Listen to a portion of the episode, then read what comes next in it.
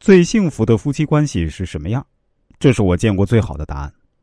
前几天啊，我在网上无意间看到一篇中年男子写的文章，他说自己的老婆一直希望自己有出息，当了科长要求自己当处长，当了领导秘书又要自己当领导。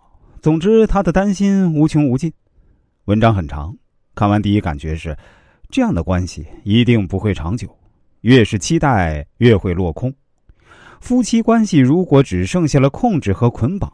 再好的情感也会被消磨殆尽。一个人的心不是靠抢夺和抓住就能留下，而是一颗心走向另一颗心。好的夫妻关系没有期待，各自强大，这样才能创造精彩。很多夫妻经常是把自己全部的快乐建立在伴侣身上，不仅迷失了自我，无形中还会让关系走向终结。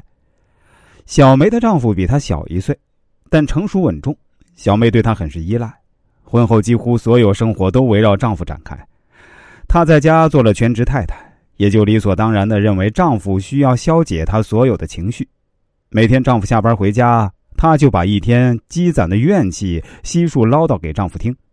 如果丈夫稍有表现不情愿，她就疑心丈夫有外遇。有时丈夫没了解她的小心思，她也满腹委屈。小梅所有的快乐都建立在丈夫满足需求的基础上。完全活在丈夫的影子下面，失去自我，这样的依赖并没有换来幸福的婚姻。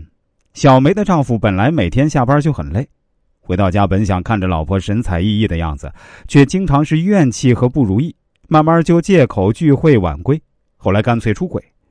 小梅怀着美好憧憬的爱情，最终走到了尽头。其实，一个人最好的伴侣不是别人，而是自己的心。尊重自己的感受，才能得到更有尊严的爱。夫妻关系牢固和成熟，不是一方完全满足另一方的期待，更多的时候需要自己取悦自己。只有懂得自爱，才会被爱，才能在一段关系中享受爱带来的强大喜悦。一个人首先成为自己，才能去更好的爱别人。扎实的夫妻关系，不是把自己的期待强压在对方身上。为了成全对方而放弃自己，而是发展自己独立的思想，彼此独立但相依。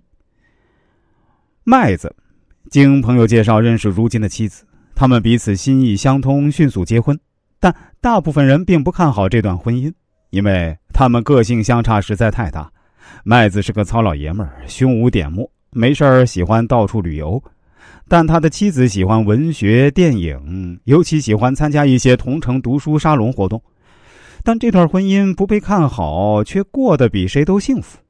我一直认为，麦子的婚姻之所以能够维持，一定是因为有一方为另一方做出了改变。后来才发现，他们各自依然保持婚前的习性。闲暇时，麦子依然一个人到处旅游，妻子不是游离在各个展览沙龙之间，就是在书房读书。他们一个在家感受现实安稳，另一个在外体会岁月静好。